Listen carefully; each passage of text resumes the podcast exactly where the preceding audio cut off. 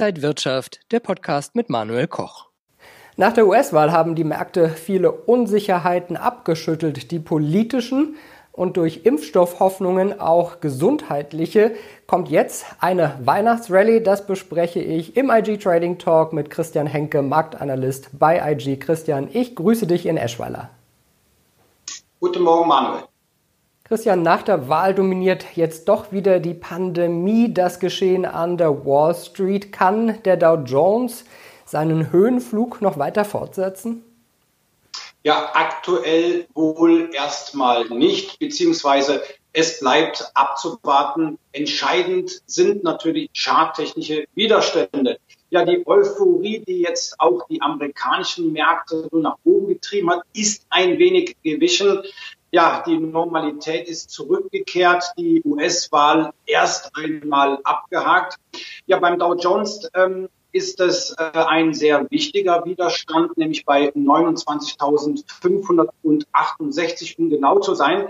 Diese Hürde muss der Dow Jones überspringen und dann haben wir eine weitere Widerstandsmarke, nämlich eine runde Zahl, 30.000 Punkte. Das ist wirklich dann erst einmal ein dickes Brett, was der Dow Jones äh, wirklich durchbohren muss. Wenn er das schafft, dann ist der Weg frei. Die Kletterpartie kann dann lustig weitergehen. Und dann sehen wir vielleicht dann auch einen versöhnlichen Jahresausklang, sprich also eine Jahresendrate.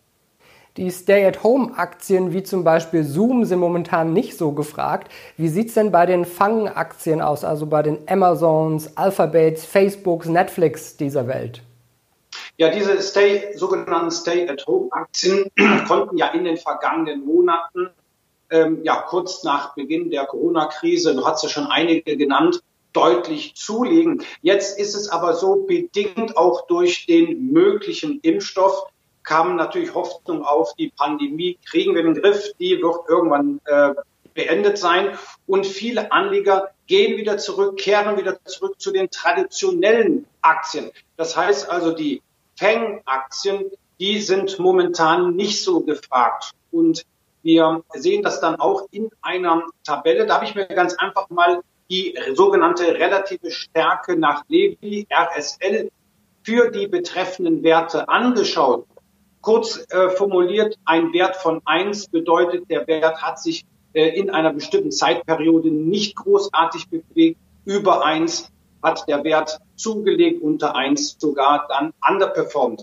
Hier sieht man, dass die relative Stärke in den letzten Tagen, nämlich ähm, zurückblickend auf die letzte Woche, äh, jetzt abgenommen hat. Das heißt also, den Fang-Aktien, aber auch dem Nasdaq fehlt es momentan an Dynamik. Und das kann natürlich dann auch Auswirkungen haben für letztendlich für den gesamten Technologiesektor. Facebook und Konsorten weisen zwar weiterhin eine relative Stärke von über eins auf. Das heißt also, die Werte befinden sich weiterhin in einem Aufwärtstrend, aber dieser verliert momentan so ein bisschen an Kraft. Wir haben ja bei der Technologiebörse Nasdaq äh, über den Sommer auch Allzeithöchststände gesehen. Welche Auswirkungen hat das denn jetzt aktuell auf die Nasdaq? Ja, das ist ein Phänomen, äh, was wir auch hierzulande sehen. Das, also, äh, das haben wir auch am Montag äh, beobachtet, wo der Gesamtmarkt deutlich gestiegen ist. Der TechDAX, also der heimische Technologieindex, ähm, dagegen nicht. Und ähm, beim Nasdaq hat natürlich dies die Auswirkung, dass letztendlich nicht nur die Fang-Aktien, auch andere Technologiewerte wie Zoom ähm, unter die Räder gekommen sind. Der Nasdaq hat auch hier ein Allzeithoch, nämlich bei 12.466. Und daran hat der Index sich in die, äh, hat sich der Index letztendlich erst einmal die Zähne ausgebissen. Das heißt also auch anhand ähm, der, äh, des RSI, also der relativen Stärke äh, Index nach äh, Wilders, der RSI, der signalisiert einen intakten Abwärtstrend und auch gleichzeitig, und das ist natürlich die äh, interessierten Anleger äh, wie, äh, wichtig, haben wir Divergenzen. Das heißt, wir haben negative, bearische Divergenzen.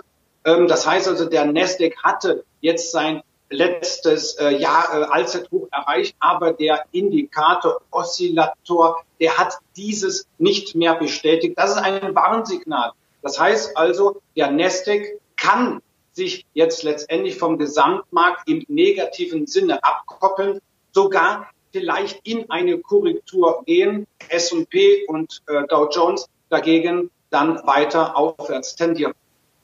Heißt das jetzt, äh, Anleger legen sich, wie du gesagt hast, mehr die herkömmlichen Aktien für Weihnachten unter den Baum und die Technologieaktien sind jetzt erstmal nicht so gefragt? Kann man das so zusammenfassen? Das kann man so sagen. Wir sehen ja grundsätzlich immer eine Rotation innerhalb von Sektoren oder auch innerhalb von Märkten.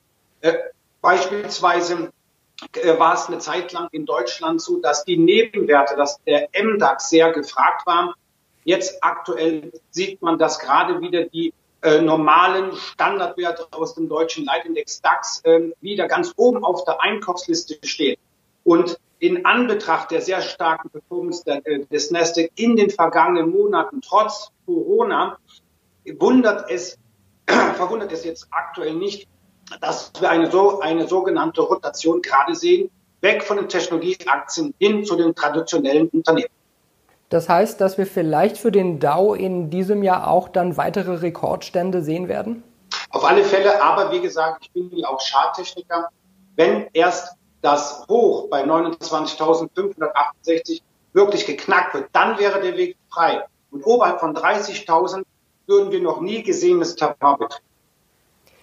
Was heißt das jetzt für Anleger, sich ein paar Stocks rauspicken oder erstmal vorsichtig am Rand abwarten? Na, ich würde erstmal natürlich abwarten. Die Pandemie ist das zentrale Thema. Ähm, die jüngsten Infektionszahlen äh, mahnen weiterhin zur Vorsicht. Ähm, das kann natürlich uns auch die ähm, Jahresendrallye ein bisschen versalzen. Aber letztendlich, glaube ich, schadet es nicht, wenn man auch mittelfristig bis langfristig denkt, sich dann interessante Werte ins Depot zu nehmen. Und da eignet sich die relative Stärke nach Lewe insbesondere sehr gut, um sich solche Perlen ins Depot zu legen. Aktuell ist es so, dass äh, die Anleger doch eher abwarten sollten, bis die genannten Widerstände sowohl beim Dow Jones, beim S&P nach oben durchbrochen werden sagt Christian Henke, Senior Marktanalyst bei IG. Christian, vielen Dank. Sehr gerne, Manuel. Und äh, Ihnen vielen Dank fürs Zuschauen. Für mehr Informationen schauen Sie doch mal auch auf IG.com. Das war der IG Trading Talk für diese Woche. Vielen Dank fürs Interesse. Bis zum nächsten Mal.